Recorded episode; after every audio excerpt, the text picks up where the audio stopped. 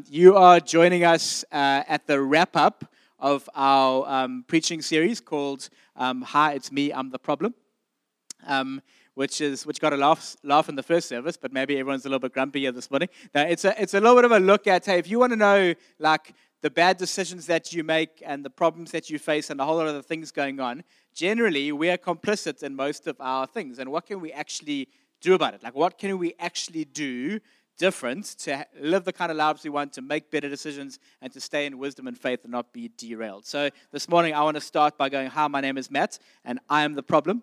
When it comes to my relationships, I'm very often emotionally immature.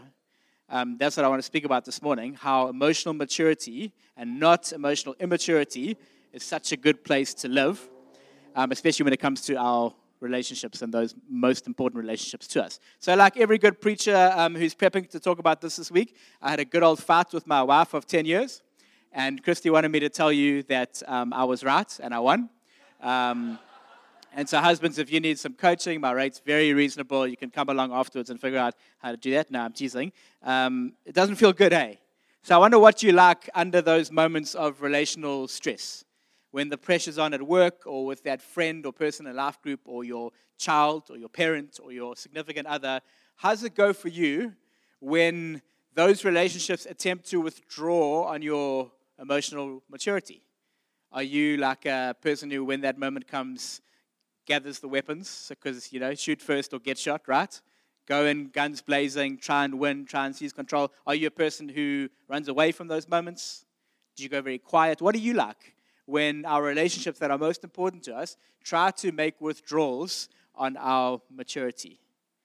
We get defensive or offensive. We reach into the suitcase of past hurts and arguments to try and bring some evidence from however many months or years ago to the party so that we can build a little bit of case, right? I'm sure I'm not the only one who does this and then goes, Good night, love you. See you in the morning for round two.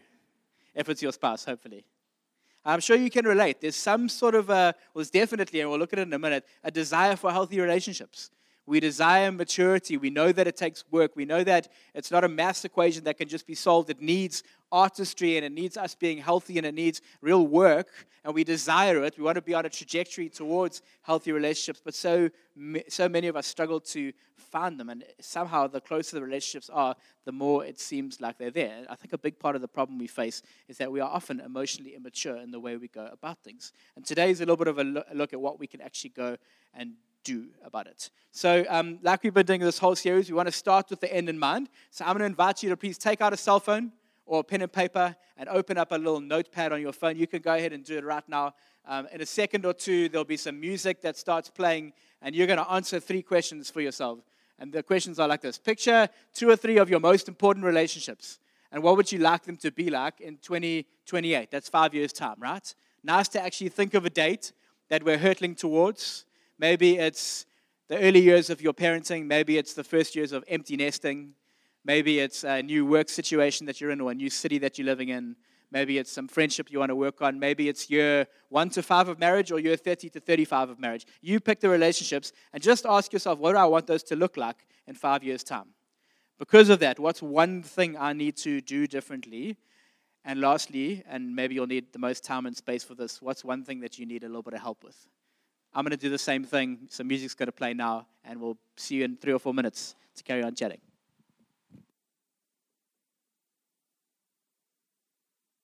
But uh, we're on a we're on a path somewhere with our relationships. We're headed towards something. It may not feel like that. It may feel like these things, you know, uh, lack intentionality. But Andy Stanley says so brilliantly regularly, and we just did a, a series during the week, a, a little course called Better Decisions, Fewer Regrets, where the principle of the path is that we're headed towards something. And what we put in, the direction that we point ourselves in, and how we daily act and interact leads our relationships down a certain path. And I think um, emotional health in our relationships, so emotional maturity and health when it comes to our relationships, is probably best described as an eardrum working really well. Um, and the reason that I want to talk about that is because um, 30 minutes into a flight to Cape Town last week, my eardrum burst, and it wasn't working very well. But it's a helpful analogy in that, you know, when the system's working properly, we have pressure that can move and air that can move both ways. Um, so we've got a little tube that goes from our nose, a eustachian tube along to the eardrum there. We've got a little ear canal going this way. And when you take off, the pressure moves from the inside to the outside. So your eardrum every few seconds is just bringing itself back to equilibrium. When we're in a healthy space with our relationships, when our emotions are in a healthy space, it's like we keep short accounts, we call things out quickly, we check in when things didn't go particularly well, and there's this regular equilibrium because we don't allow pressure just to build and build and build. Because otherwise, what happens is what happened to me. We don't experience joy, we experience emotional vertigo, and we don't experience pain free, we experience lots of pain, and it's very uncomfortable and has long lasting ramifications. We know this now with our simple biology, like an eardrum, but it's so true of our relationships. How many of us don't have the little conversation, don't maintain connection, don't fight for unity, don't do the things we need to do to keep that system in reg- regular equilibrium, and we end up in a whole lot of pain and discomfort because of it? How do we get out of that system? How do we keep equilibrium and stay emotional, emotionally healthy in, in our in relational health? Well, we get invited this morning not to just do something different, but we get invited to come towards something and invited towards someone. And I want to start by saying, first thought this morning is this emotionally mature and healthy relationships start with us being first in an emotional and healthy relationship with our God and our Creator and our Savior. See, Jesus' emotional maturity is something that is so underrated and under talked about. But if you actually go and study his life, if you watch him and watch how he interacts with people, read the words that he says, see the situations that he in, it's defined by this beautiful ability not to be shut down by his emotional immaturity and not to be overled by it, but to constantly be finding this beautiful, healthy relational and emotional equilibrium. So Jesus experienced ultimate pain but didn't let the pain define him, kept going back to his father. He experienced loneliness and betrayal by those closest to him, but he wasn't defining it and he didn't stay in it. He didn't lash out from it. Jesus didn't live under betrayal, didn't live under loneliness, didn't live under pain or anger. And even when he was trying to be caught out, he, he responded in love and grace and truth. He was in various parts of his life experiencing this tremendous um, success and momentum in ministry. And even as the crowds gathered, he didn't get sucked into that either. No matter what Jesus was experiencing, he had this amazing equilibrium to be able to trust in his Father and hear his voice and not get distracted by success or failure. He felt compassion for those in need. He forgave regularly. He had honest, hard conversations, even when they were hurtful and hard to have. And he never lashed out and hurt others in his pain. And here's the amazing thing about the Christian faith and our invitation this morning and the starting point. Because if you can imagine those relationships in 2028 being so full of healthiness and life and vibrancy, that's what we all want, right? No one's sitting here this morning going, Well, I hope those relationships are a little bit worse in five years' time. We all want them to be healthy. And so we're united in something, a quest for healthy relationships for those around us that we would love to see in our lives the starting point is to the, be the beneficiaries and recipients of that same kind of love and health from Jesus. But his invitation to us is a two parter because there's a lot of people who will call you to follow them in, your, in their lives, uh, overtly or covertly. There's lots of self help and figures, there's lots of good advice out there. And so Jesus' first invitation is come and watch me, come and follow me, come be an apprentice. And that in itself is magnificent. You watch him how he deals with injustice. You watch him how he deals with people who are up against him. You watch him how he corrects people. He is a magnificent human to be able to follow and base your life on. But the beautiful thing about our faith is Jesus doesn't just invite us to follow and apprentice and become like him. Jesus also does something magnificent, and we learn this by reading the rest of the New Testament and looking back at the cross as the writers, inspired by the Holy Spirit, are trying to make sense of what actually happened when Jesus died, why it had to happen. Because there's this magnificent thing called the divine exchange, where not only are we invited to follow an external life from an apprentice, but we're invited to eat of the broken body of Jesus and drink of the blood shed and accept that life as our own. We're invited to be hidden in Christ and have Him hidden in us for the sake of His glory and for the benefit of others. And so we don't just get a come and learn from and study, we get a come and die and pick up my life. Come and think how I think because I want to put my mind in you. Come and feel and experience how I feel because I want to give you my heart. Come and receive the Holy Spirit because I have breathed out my last breath. And so Jesus' invitation to us is not just an external one of following, but an internal one of come and receive all the life I have for you.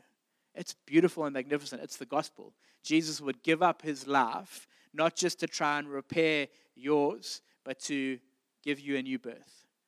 He would give up his sonship for that moment to be able to go come and be adopted into my family. He would breathe out his last, last breath to make the Spirit available to all those who would want it.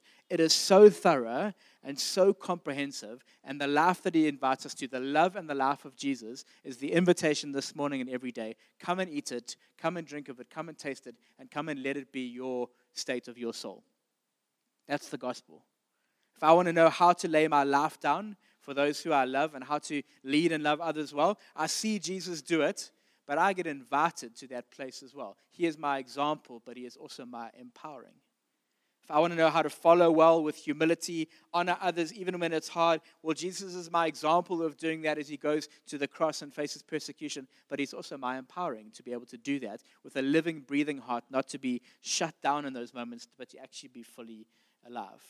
I get to start this journey by receiving the emotionally healthy, robust, beautiful Jesus as my internal world and as my one to follow. Thanks, Helen. I knew you'd like that one. Thank you for encouraging me all the time. I, it's beautiful. Secondly, if we want emotionally healthy relationships, if we want to stay in that place, it's only possible when we align our pathway, when we align our vision with that of Jesus. And so I'm going to read from Ephesians chapter 4, off the screen here now this beautiful invitation that Paul is making to a church a whole lot like ours. I, therefore, a prisoner for the Lord, I'm urging you to walk in a manner worthy of the calling to which you've been called. Paul starts by going, Don't forget. And he's painted this picture for three chapters. You've been called to something, you've been given an invitation, you've been accepted and welcomed into this beautiful new thing. Now I want you to walk as though you're worthy of that which to, you, to which you've been called the life and the glory of Jesus. Well, what would that look like? With all humility and gentleness, with patience, bearing with one another in love, eager to maintain the unity of the Spirit in the bond of peace. I'm going to jump for the sake of time to a few verses later, chapter 13, uh, verse 13 of chapter 4. Until we all attain to the unity of the faith and of the knowledge of the Son of God. I want you to get to the point where you are so united together in the faith that you have and so aware of the knowledge of the Son of God to mature manhood, to the measure of the stature of the fullness of Christ. Walk in a certain way, display the fruit of the Spirit, so that you can reach a certain kind of maturity a certain kind of knowledge, and a certain kind of unity. And then verse 14 this will be the result. So we will no longer be tossed about like children. Children get thrown off by any new thought, by emotional turbulence, by things that they're not able to handle. Don't be like that. Don't be tossed to and fro by the waves and carried about by every wind of doctrine, by human cunning, by craftiness or deceitful schemes. But instead, speaking the truth in love, we are to grow up in every way into Him who is the head, into Jesus, into Christ, from whom the whole body gets its being. A beautiful picture of what it looks like for our relationships to start being walked out in a manner worthy of that which we've already been given. It's a beautiful paradox, right? Why don't you become who you already are? Why don't you do what you already have? Why don't you open and experience the gift that you've already been given? Not work your way there, not put a whole lot more effort in your, your own imagination, your own way of thinking, but why don't you become the person that you already are? And here's what that might look like. And I just want to double click on a few of these things because the invitation that we get to come and accept Jesus, to follow him, to become like him, is such a beautiful picture. He says, as you are growing into maturity, as the unity is more and more in the faith, as your knowledge of Jesus is becoming stronger and stronger, here's what it'll look like things like humility. Now, it's a little bit countercultural, right? Because if I think I'm really mature in Jesus, that my mind is really mature in thinking like Him, that my soul is really mature in Him, that I'm united in Him, surely I'd be a little bit kind of proud and upstanding. Like in my relationships, maybe I don't need to say sorry so much because I'm making mistakes, or maybe I don't need to own my junk and go, I shouldn't have reacted like that. And yet, one of the markers of maturity and knowledge and unity is this thing for humility. Knowing, to say, knowing that I need to say I'm sorry, knowing that I need help, knowing that I need to apologize and repent often is a mark of maturity and a mark of knowing Jesus and a mark of being united. We operate so often in pride, right? I can make a long list of how they were wrong and how they need help and what they should be saying sorry for. But that's not a mark of maturity in Christ. Humility is. Or how about gentleness? You want to know what it looks like to be mature in your knowledge of Jesus and your unity and in your love for others? Well, it looks like being gentle, soft hands in moments of conflict, not running away from it, not being over aggressive, not being hard hearted, but actually staying soft hearted in those moments. Now, what's irritating is it doesn't say when you are mature and know Jesus really well, there'll be no more conflict because everything will be perfect. It doesn't say that. It says there'll be things that are going to try and withdraw on you to ask you to not be humble or to not be gentle or to not be kind or to not be speaking the truth in love. And yet, at that moment, the call to be doing those things is all the more important. Or how about patience? This one's easy, right? The closer I am to someone, the more patience I have for them. Relationships are designed to make withdrawals on us, for us to choose over and over again I will be patient with my, and you can fill in the blank my kid, my spouse, my colleague, my friend, my parents. And here's the little beautiful statement for us I will never be asked to be more patient with that person than Jesus is with me every day. He is so patient and so gracious and so gentle and so humble in the way he approaches us. Well, how about bearing with one another in love, maintaining unity? what does the word bearing inspire in you? Bear with one another. Like it doesn't seem like a smile. It seems like a little bit of a grimace, right? Like a fuss bait. How can maturity in Jesus and knowing Him so well and being so united call on me to bear with one another in love? Well, welcome to other people, right? For the rest of your life, this is the invitation. Bear with one another in love. You have what you need to be able to do it. Maintain the unity don't set up teams. Say, Helen and I are trying to figure out a problem. We've got a relational breakdown. Don't put the broken thing in the middle and have a tug of war where one of you is going to win and one of you is going to lose. Going to lose.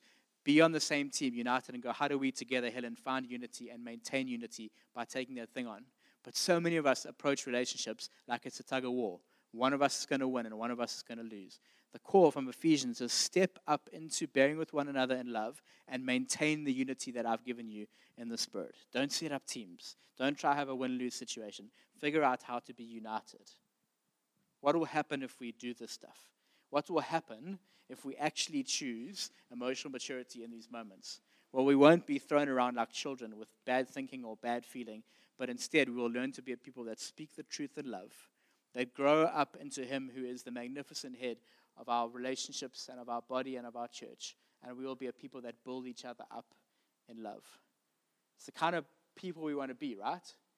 The kind of relationships we want to have. And we wanted to wrap up this morning a little bit early and keep it a little bit short because we want to create a moment not just to be invited to follow Jesus and go, hey, be more patient, be more kind, be more gentle, be more humble.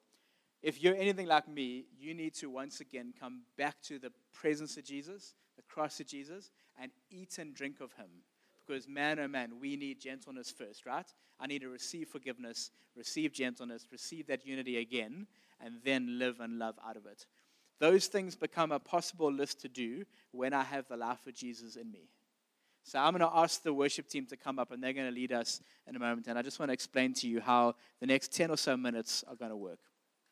You'll be either hopefully sitting next to or sitting on that little cup of communion, or there's a bunch on the windowsills around you. Maybe the people on, at the end of each row can grab and make sure that everyone in your row has got some. Um, I'm going to invite you to stay sitting, and the band is going to start uh, leading us in worship.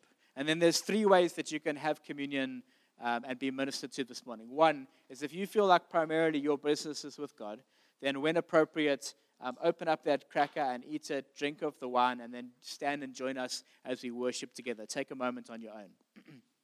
but maybe, second option, you're here with someone that you'd like to have communion with. Maybe they're on your list or they understand you or a whole lot of stuff like that, and you'd actually like to pray together and communion together. That's perfectly great as well. Feel free to do that, and then when you guys are finished, stand and worship. but lastly, at the end of the song, if you would like someone to pray with you and minister to you. Uh, we have an amazing prayer team who are all prepped and ready to be up here at the front after worship. And I just want to tell you, I trust these guys so much. They, we pray together uh, a couple times a month. They're full of the love of Jesus, and they have so much to give away in terms of praying and ministering. If that's you and you'd like someone to do that, why don't you hold on to that cup? And at the end of worship, I'll jump up again, and, and, everyone else who's done their business can go grab tea and coffee and have chats out there and leave this as a bit of a space to be ministered to up in the frontier. But why don't you, if you're in that group, bring your communion up to someone at the frontier and let them pray with you and lead you through communion, where the main thing is to receive again the love and the life of Jesus. Does that make sense? Stay seated now, have communion in whatever way you feel appropriate, and when you're ready, feel free to stand and worship uh, with the band. Thank you so much, guys.